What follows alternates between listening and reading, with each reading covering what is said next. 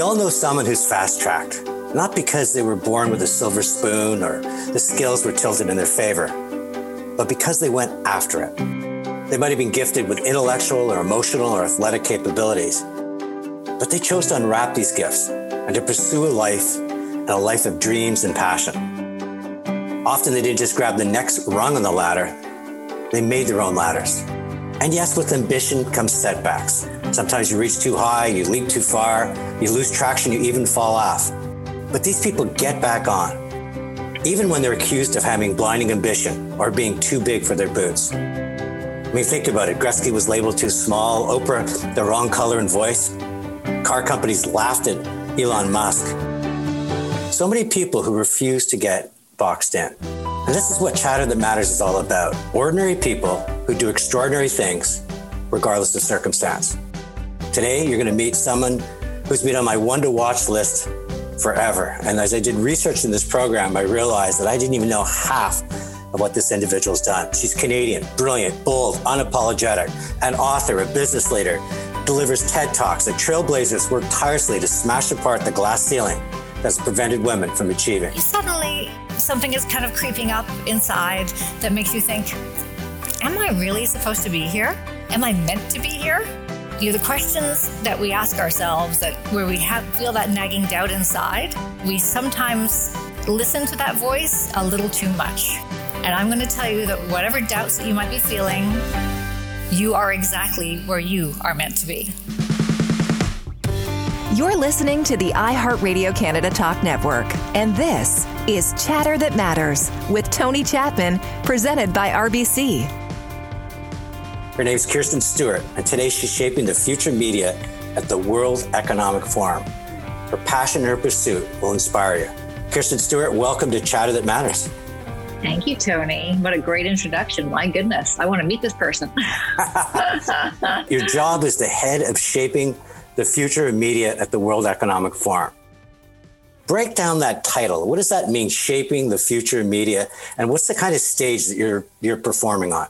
I think most people know the forum from Davos, you know, the big meeting that happens every January, where you have heads of states and heads of business and captains of industry get together and think about the ways that and the decisions that they make in their day to day world um, and how they impact the globe. And media is a big part of the world today and how, how it moves and, and it propels a lot of business today. And the media sector has about 40 to 50 partners that belong to the forum they're all big multinational companies. There's Facebook, it's Tencent, it's Google, uh, New York Times. You know, they're publishers, they're platforms, they're content creators, and they have huge influence. And they understand also the responsibilities that come with that influence. A great kind of position to be in because you have these leaders who are competitors. Uh, they're sometimes clients of each other. They're really looking beyond to see what what is the impact of what they're doing and the worlds that they create and the business decisions that they make. And so we look at the future of media in the sense of you know how is content going to be created, how is it going to be paid for. Uh, how are consumers, how are viewers, how are listeners, how are people going to be engaging in content in the future? Uh, how do we make that accessible for all? How do we make sure that there's safe spaces within that so that people feel like they have the opportunity to create their own content? All of that is really an opportunity to to you know work together with these companies and take a look at what are the ways that we can shape a better future together. Imagine being in that room and you've got legacy media you've got the new media giants that are emerging all based on network learning but they have to look in the mirror and realize that at best, half of people are trusting traditional media. That number falls off for search engines and falls off the cliff for social mm-hmm. and earned media. So, how do they, what used to be the trusted source, that Walter Cronkite definitive moment, how do they get back to a position where they, what they put out, people value as opposed to, uh, in many cases, not believe? it's a huge challenge today. And I think, you know, you're right. It has been a challenge that I think traditional media kind of escaped for a while um, because a lot of the blame and you know a lot of the activity, a lot of the ways that the social media had been unrolling and unfolding had had really disrupted the market. Absolutely, but it also, in lots of ways, made it a, a more challenging world, a more dangerous world a lot of folks didn't think that traditional media was going to be painted with the same brush. You know, then along came an election, then along came, you know, a, a position of a lot of people globally, not just in the States, but actually around the world. Maybe facts don't matter. What are facts? You know, what we're living in a bit of a post factual world. So you're right to point out that there are studies right now that media is actually tracking the least trusted it has ever been. It's actually a lot of hard work and the facts are facts. It's going to take a lot of work, I think, to build back that trust. To monetize media, it really requires building an audience. And one argument people are saying is because now of algorithms, I can build an audience of like minded people with like minded beliefs. I, and the more I push them into a fringe, uh, the more I, I, build a moat around that audience because they enjoy the fact that they're they share these common beliefs. Media in the past used to pull me to the middle. What can we do to kind of encourage media to get back to that point where we're debating and listening to other people's points of view versus just saying I've got to defend that audience and feed them what they want, what their appetite is?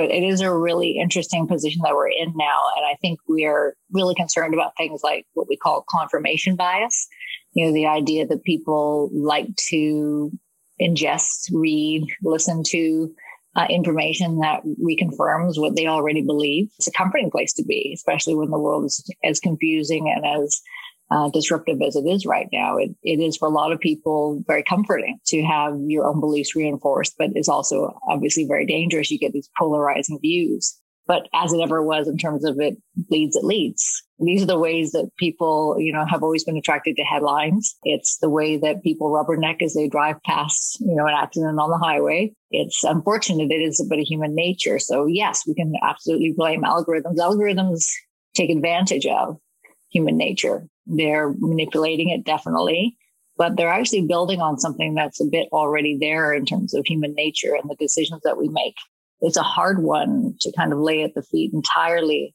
of those that are building the social media engines that take advantage of what is a human nature flaw, I guess if you want to call it that, or it's just human nature altogether. You know, what we take a look at is the various you know, policies, the ways that you, you can level the playing field, the ways that you can inject different views. Um, but it's hard to make people watch. You can lead a horse to water. You can't necessarily make them drink, as they say, right? You'll see people like, you know, Jack Dorsey just recently, he keeps talking about the health of the conversation on Twitter. Uh, and having been at Twitter, I know, you know, from the inside how challenging it is to try to, you know, depend on communities to kind of police it. What do you think is the role of education, getting children, teenagers, university students are opening their minds to different points of view? Is that something that should now get baked into curriculum? Yeah, and I, you know, I, think the broader, you know, the, the idea that you can hold two different opposing thoughts in your head at one time seems to be, you know, a skill that we need to relearn or reteach each, our, each other ourselves. Whether you do that through education, through just, I think about, you know, being a parent myself and trying to encourage, you know, my own children to be aware of the greater world around them. And, you know, it's not always easy. I think it's, you know, education in itself can help bring a broader point of view but it's a hard one to kind of reinforce if it's not being reinforced at home. And then home can also be a challenging of what's happening in schools. We've seen that happen, you know, all the time when, you know, even if it's, if it's a matter of, you know, bringing uh, health education, sex education into a classroom, you've got the folks that are, that are not happy with what's being taught because it's t- teaching a view different from their own. So it's hard to lay it on the, on the feet of educators, but at the same time, you know, absolutely in terms of youth and developing brains, I think it's important that we not put people very quickly into these camps so that they have the opportunity to develop critical thinking. I always joke that the degree that I have is largely useless one because it's English literature. It actually was really helpful to me because it did teach me critical thinking, the opportunity to be exposed and be challenged to kind of broaden your brain and, and broaden your mindset around what is possible out there. Hi, it's Tony Chapman, hosted Chatter That Matters. There's a lot more with Kirstine Stewart. We're going to talk about growing up in Milton, Ontario, her time at the CBC, walking away from a job that nobody walks away from, Schitt's Creek, Dragon's Den, and so much more. When something breaks, if the pieces are large enough, you can fix it. Unfortunately, sometimes things don't break, they shatter. But when you let the light in, shattered glass will glitter. And in those moments, when the pieces of what we were catch the sun, I'll remember just how beautiful it was.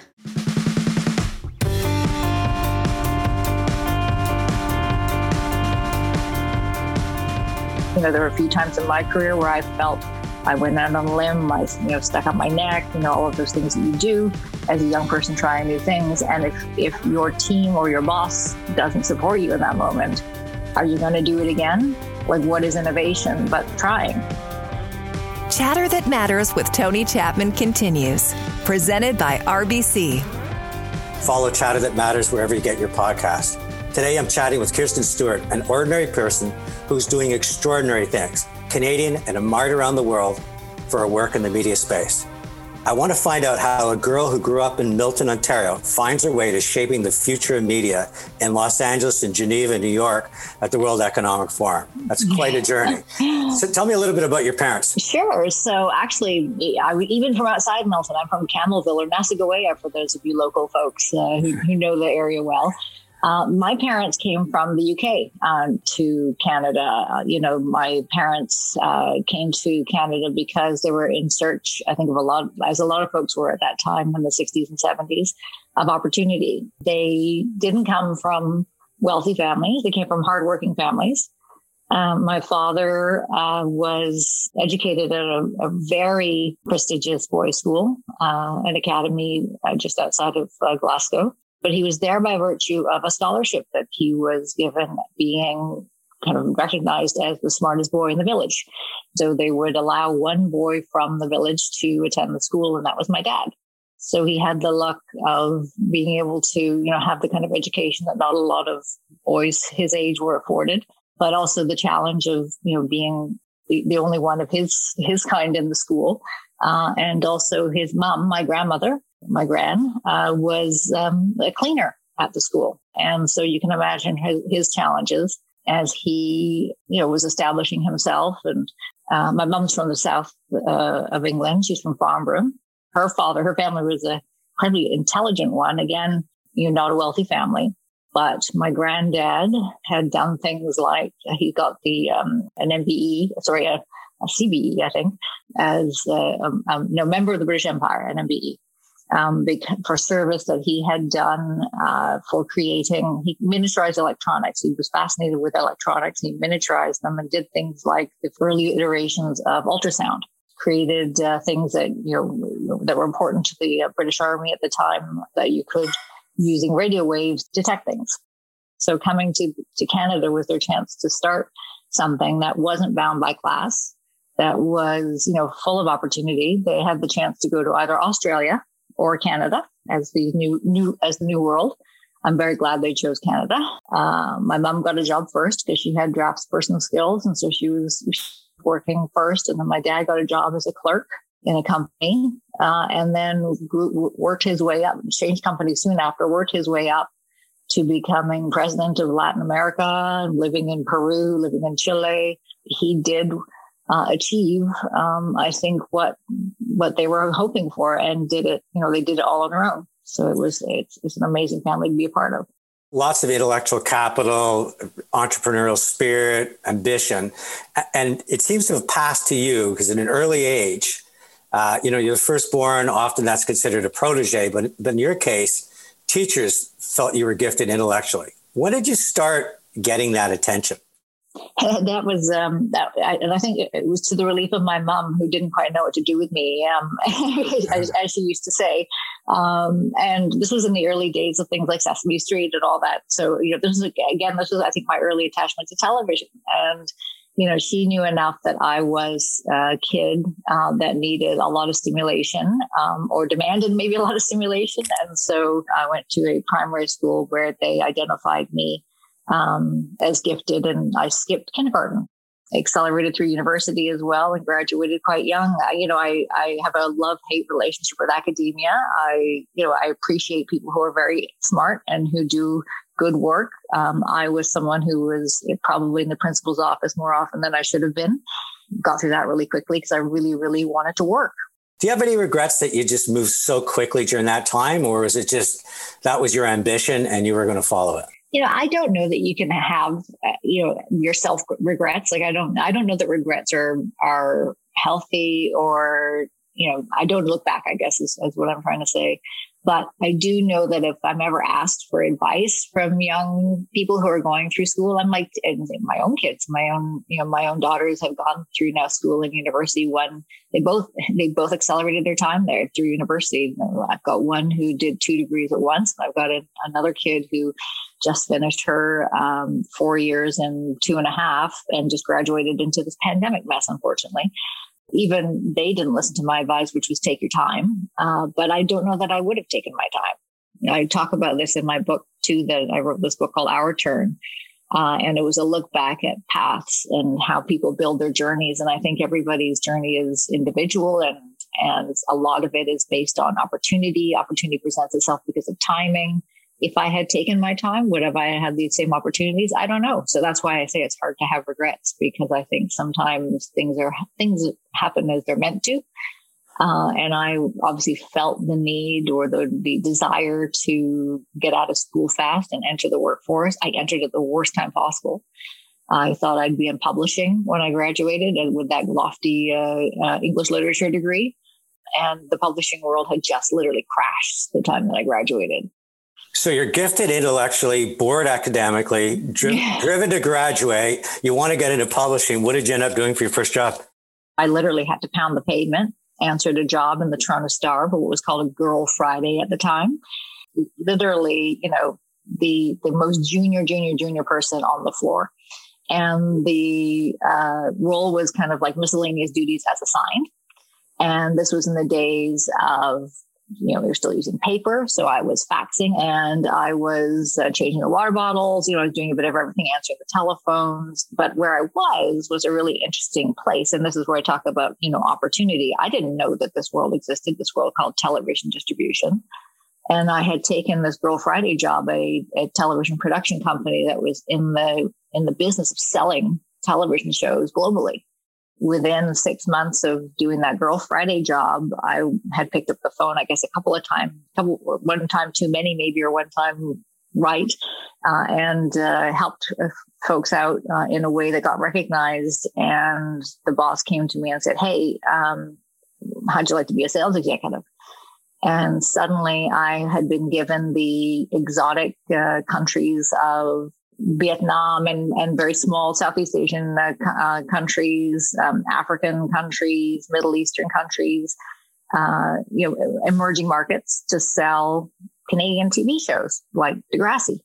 Did really well, and eventually my market grew to you know larger markets like you know France and Germany, and and we were selling more and more um, shows, picking up catalogs, acquiring content like Monty Python's um, uh, library of films.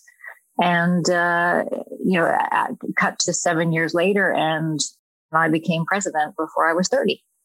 And again, that was opportunity mixed, you know, with a bit of hard work, mixed with timing, uh, and uh, in a in a in an industry I didn't even know existed. And that was my entry into content, and I love it to this day. That's a big part of your book and, and your story. You know, it reminds me of is that very early on, the Bata Shoe Company out of Czechoslovakia sent two people to Africa to look to see if there was a market. He has Northern Africa, they have Southern, his counterpart has Southern Africa, and they both come back and report. His counterpart says there's no market here because nobody wears shoes. And Bata shows up and says, There's an unbelievable market here because nobody wears shoes. And I think that's the lesson we're hearing from you is that, you know, I picked up the phone, I answered it, maybe one too much. I started going beyond my job, and seven or eight years later, you're running it. Follow Chatter That Matters wherever you get your podcast. When we come back, Kirstine Stewart fast tracks through the ranks of CBC to become the first woman to run it. And an interesting trivia fact the television show Schitt's Creek wouldn't have had its name if it wasn't for her. How could outside press ever talk about a show if it's named Schitt's Creek? Chatter That Matters with Tony Chapman will return in a moment. Hi, it's Tony Chapman, host of Chatter That Matters, presented by RBC. Women led enterprises are key to Canada's economy, and RBC is helping to accelerate and grow these businesses, sponsoring the RBC Canadian Women Entrepreneur Awards, a celebration of impact and achievement and SheEO, a radically generous community supporting women working on the world's to do list. Women led businesses and the economy matters to RBC. Chatter That Matters with Tony Chapman continues. Welcome back to Chatter That Matters. I'm chatting with Kristen Stewart, a Canadian based in LA. She's the head of shaping the future of media at the World Economic Forum. Intellectually gifted and patient, Kristen knows how to grab higher and higher rungs, and in doing so, becomes an inspiration for others. Kristen, after Alliance Atlantis and Hallmark Television, you joined CBC, I think it was in 2006, and you fast tracked to become the first woman to run it. My first role at CBC was to run the television division, which, you know, that, that was a pretty nice, big job uh, at the time, um, but it was a real challenging one because I was stepping into a world where CBC, I think at the time, you know, was on record as having, you know, the least viewed Canadian shows of any Canadian broadcaster, which is not a great place to be if you're being paid at least uh, to the tune of a billion dollars in an appropriation by the Canadian taxpayers. I made a few changes and I was supported and surrounded by an amazing team of people who most of them had been there for a lot longer than I had been. I think at the time when I came in, people expected I'd bring in a whole new crew around me. And yes, we, you know, we made some changes, but ultimately uh, they really just needed the opportunity to shine, stretch their wings a little bit. So we brought in reality TV uh, in the form of shows like Dragon's Den comedy, uh, like Being Erica, which I still notice down here when I'm in LA. I love to see this on Netflix. And I did one of the first Netflix deals with Canadian content. I'd done this deal with uh, Netflix to buy a lot of uh, CBC shows, uh, even back in the day. It was risky. Um, but like I said, it was on the backs of a lot of, of talented people that built some fantastic shows.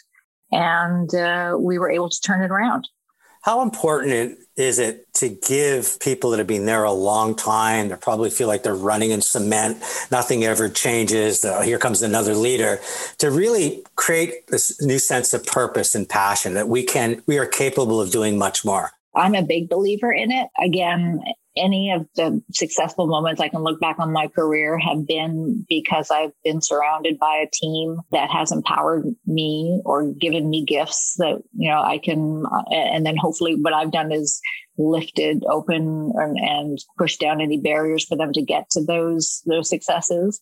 And I think sometimes that fear of change holds us back as Canadians uh, because we are very measured in our decision making um, which can sometimes, you know, miss on opportunities. What I did for them, I hope, was be the fall guy in some respects. The buck stopped with me. So if something was to fail, it would be on me. And uh, I think in order to engender that trust with your team, it's incredibly important. I think, you know, there needs to be an understanding that leaders need to build trust and that trust goes two ways.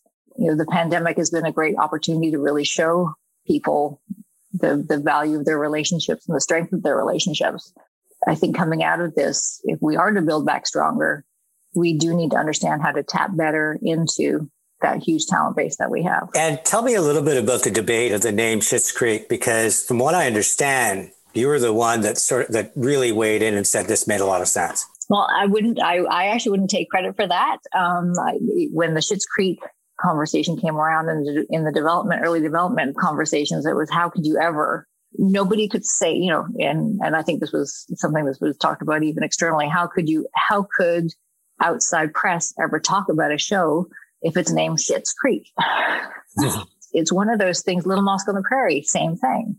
Little Mosque on the Prairie. Oh my God, you're going to have a jihad on your head, is what I got told these debates that we have, um, whether it's around a Schitt's Creek or a little mosque on the prairie or a Holmes on Homes, it's an interesting reveal of where people are afraid of the um, reactions of others. Sometimes it's these bold moves that actually get attention, like Little Mosque on the Prairie. When that was debuted, it was the most downloaded uh, article on BBC News that day. And simply by virtue, I think that title, like what a great title you do what nobody else does. You're the first person to leave the CBC. You weren't retired. You weren't encouraged out. You decided to move from kind of this incredible success you're having and go over to Twitter. What, what motivated that? I'm a lover of content in all forms and what it's going to look like next. And I had already been using Twitter as um, a user Um, I've been encouraging our talent to use it. Um, we've been getting people onboarded on the platform. You know, it was a great way to have a direct connection to the person that you love hearing or seeing on TV or hearing on radio. And I really saw the opportunity to get even closer to the audience. You know, TV is it's a one way communication. And Twitter came along specifically because it was like in your hand in the moment. It was one of the first mobile, first uh, uh, digital platforms where content was being created in front of you in real time. Uh, and it was multi-dimensional. It was not just a one-way communication. And I thought this was the future. And when they came calling because they were looking to set up their Canadian office, yeah, I jumped at it. And I remember after making the decision and letting them know that I'd be leaving, the story was on the front page of the national newspaper the next day, like on all three national newspapers the next day. I was either, you know, the, the biggest idiot who was giving up the biggest media job in Canada, or I was a visionary who saw the future. I'm probably somewhere in between. Yeah. um, and, uh, and yeah, I just saw this great opportunity to step into a global platform that was enabling creators, creating connections and conversation. And I really wanted to be there. When you're at Twitter, one of your responsibilities was to onboard Trump. What was that like? Uh, because the role was uh, onboarding influencers, uh, content creators, they were from entertainment, they were from sports, and they were from politics. And one of those was Donald Trump. I think at the time, nobody was really considering that, you know, he would rise to the head of the party, let alone be the president. Um, but it was an interesting experience when you think about it in hindsight, and now that you've seen Twitter deplatform Donald Trump and deplatform meaning taking away his his ability to tweet. You know, Twitter's a it's seen as a utility, but it's a private company. It can onboard, offboard as it sees fit. Did you ever meet him in person? Yes, we had to tour him around the. Well, didn't have to tour him. We toured him around the uh, New York office. As a content creator, you got access to different um, kind of cool little product uh, improvements like a Q&A or if you're a, a, basketball star, you could get access to the, to the 360 camera that showed off your kicks and, and there were Twitter mirrors and there were all kinds of cool applications that we were developing for content creators to do interesting things on the platform. So the team was there to kind of bring them on and make sure that they were able to use the platform in the most meaningful way. And so that was done for Mr. Trump as well. So, from your lens of somebody right now, obviously shaping the future media, the world economic, the time you spend at Twitter, a lot of people in Canada are saying CBC is either past due date or some are even claiming it's just a propaganda engine of the Liberal government. Do you think there's a future for public broadcasting? And if you were to come back and run it, what would you do? I don't think I can be accused of drinking the Kool Aid because I think I came into the CBC with a clear eye and I think I left the CBC with a clear eye. Um, but I also understand and respect the position of public broadcasters globally. It was interesting because I think the challenges of the CBC came hard and came fast. Right after I left, they lost the the hockey, you know, the hockey rights. I was there under a time uh, under conservative government um, that you know was really focused on cutting, had to deal with you know trying to make up the gap. And I think what a lot of people don't understand about the CBC is it's a hybrid model. So we were um, supported by advertising as well, so that we could pay for things that were meaningful. And and it's a public broadcaster, it's not a state broadcaster. As we used to say, it doesn't matter who's in charge. Everyone thinks that the CBC is against them. As a lot of people like to say, the CBC is a, currently a, a potential megaphone for the Liberal government I think those sitting within the Liberal government would say, well, actually, you're holding us to the fire all the time too, and, and overly so. So I think whoever whoever's in power thinks the CBC is against them. That's just that's just human nature. You know that we, we look at that. I did a talk at the EBU, the uh, European Broadcast Union, uh, just last year at their AGM, where we went through this as well, and it's challenging everywhere. You know, it's kind of the one safe space if it can be properly supported and if it can be properly kept independent. When we come back with Kirstine Stewart, she's going to share some of her lessons in life, including why she doesn't believe in mentors. The good thing about being different is that no one expects you to be like them. The most grown up thing you can do is fail at things you really care about. Each week, you can download the latest episode of Chatter That Matters from your iHeartRadio Canada app. Now, more with Tony Chapman.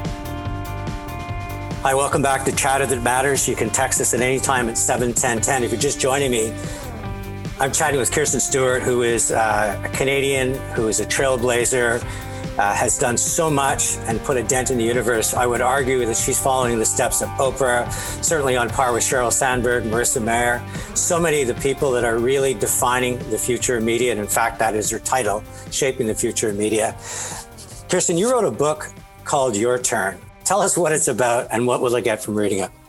It was pretty obvious that the tide was turning and that business was being defined, uh, success in business was being defined differently. The work relationship, the value that you know the, the workforce had with its with its employer was being defined differently. Uh, and there was a new generation of people coming in who were demanding a different relationship with their work and they were not necessarily tied to titles or tied to salary in the same way that we were necessarily as as Gen Xers or even baby boomers, the generation before. And there was this kind of sweeping feeling of change, and change brings opportunity. And I was very concerned that we were going to miss on this opportunity. Everybody, women, men, uh, it didn't matter your faith, your your color, your your background, your orientation you know, it would be based on the fact that you, you know, meritocracy wise, were going to earn your way to the top. And so by creating change and recognizing that, that businesses were defining success differently, perhaps if leadership also looked different, it's been really satisfying. It's five years on, on, now that it's been published. I think it's a timeless book, and I encourage everybody. I read it first just as a father, proud father of two daughters, but uh, I was so inspired. I want to get to some of your lessons in life, but you come out saying, for example, you don't believe in mentors. Where everybody else is talking about getting a mentor. Explain what you mean by that statement. I think a lot of people are looking for help. And I understand that desire to try to find somebody who's done it and can maybe show you how to do it and you know the value in in that relationship. I believe in building a cabinet of advisors, your own board of governors, your own whatever you want to call it. Um, and those people um, are going to be people who are like a traditional mentor that have been in the business that you are in and know a little bit about it and can kind of guide you through it but they're also going to be people from other industries completely, um, other businesses. They're going to be older than you. They should be younger than you. Um, they should have more experience. They should have less experience. If you pull together people that you believe are smart, people that you believe are you know like-minded and wanting to achieve you know certain things and align with your values in life. Another I don't believe is I don't believe in the imposter syndrome. I really enjoyed reading about your thoughts on this, and I hope you can share them with my audience. Sure. Um, well, I think that a lot of folks um, are told that they have imposter syndrome. I think every person who's a human being has experienced moments of self self doubt, and it's easy to think that that's that could be in some way imposter syndrome. But the you know the self doubt you feel in that moment is a learning moment, uh, and I think it's a check in. I think it's a point of being humble. Is there something that you need to to do more, do better, learn about? I think imposter syndrome sometimes is actually a cop out. I talk about it too in the book about getting out of your own way. Like when you're hired and you're put into a role, there's a lot of people whose, you know, reputations are on the line who either, you know, referenced you, talked you up, hired you, your team depends on you, whether they're colleagues, whether they're teammates, whether they're staff. You're going to let them down if you're going to kind of cop out to to to uh, insecurity and and shyness and some kind of idea of imposter syndrome. It's in you to kind of step up. And I'm not talking about leaning in. I'm actually talking about this is this is a time when you have to get over yourself and realize this is for someone bigger than you or something bigger than you. Uh, and maybe in that way, that's how I found I could get over it. And maybe if that gives comfort or an idea to someone else, then I say use it. I want to hear more about what you mean when you said, I believe women can be other women's worst critics and our most disappointing allies, especially white women who haven't learned from their own challenges. Yeah, we're living in really interesting times. And I think, you know, maybe it was the election maybe it's you know all of the kind of inflection points that we're seeing around the election in society that are kind of showing people for who they are and their self-interest i've always been really proud to be loud about the fact that I am, you know, part of a underrepresented group and being a woman. Uh, and you know we've seen you know again these are in a post-factual world these are things that are proven by fact. You know we are factually paid less. We are factually not given promotions. We're you know there's, there's a lot of statistics that back that up. So put that aside. Um, what i see though is sometimes this and and and, it, it, it's not nature too. And in the generations before me when there was only room at the table for one or two people who looked different than the you know white straight males that were sitting around the table those that were left for the, that one seat of diversity sometimes were not ready to share that with others. Um, but i'm a big believer in building the bigger table. Like you said about building your own ladder i think you know if you're sitting at the table then you have a responsibility to bigger, build a bigger table. That sense of loneliness that i talked about earlier being you know the only woman too or one of the few women too again, you know, I was there of a certain privilege. I might not come from a connected family, but I certainly come from a race that's entitled me to certain privileges that others don't get. Um, I have a certain orientation, a certain faith, you know, all of those things that are kind of on my side.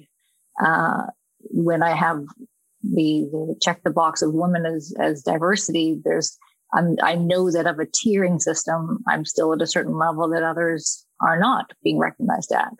Um, and so that's given me certain privileges. And so I think it is our responsibility. I think sometimes women, by virtue of being afraid to share the bigger table because they think they might lose their own seat. Um, I think that's very sad. Um, but I think it happens. And I know that I've, I've been subject to it myself in terms of, I think I've been pushed out of tables that um, by others who who felt like they couldn't, there wouldn't be room for more than one of them or, more than one of us. Um, and I think I learned that lesson really early and thought, you know what, if I'm going to get a chance to sit at that table, I'm going to build a bigger one. And I think sometimes, yes, women uh, can be the harshest critics of other women. You know, again, this is a big opportunity. abundance is out there. We can share this. It, can only get better. So, last thing I want to ask you is, you know, you you've done so much at such a young age. It, what's next? What's going to keep that fast tracker who gets impatient and bored and looking for the next ladder to, to create uh, yeah.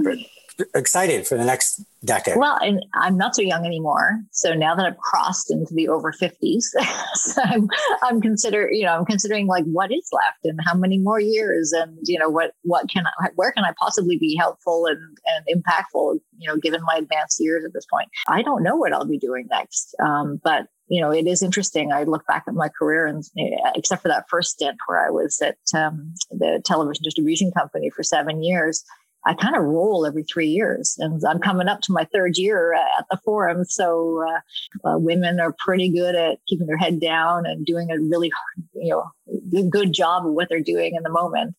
Um, um, but it is important to, to scan the horizon and see what's coming. And I, all I see is fascination and excitement. And so I'm looking forward to seeing what comes next. I'm chatting with Kirstine Stewart, and the three highlights are number one, no regrets. She never looks back and wonders what could have been. She's always focused on what's next and what can I be. Second thing is expand your table. What an incredible piece of insight. Instead of fearing competitors, instead of being threatened, instead of trying to build a moat around what you have, expand the table, invite other people to it. But the most important thing to take away is this sense of humility. I like to give other people the mic. I like to turn on the camera. I mean, this is the person shaping the future of media at the World Economic Forum.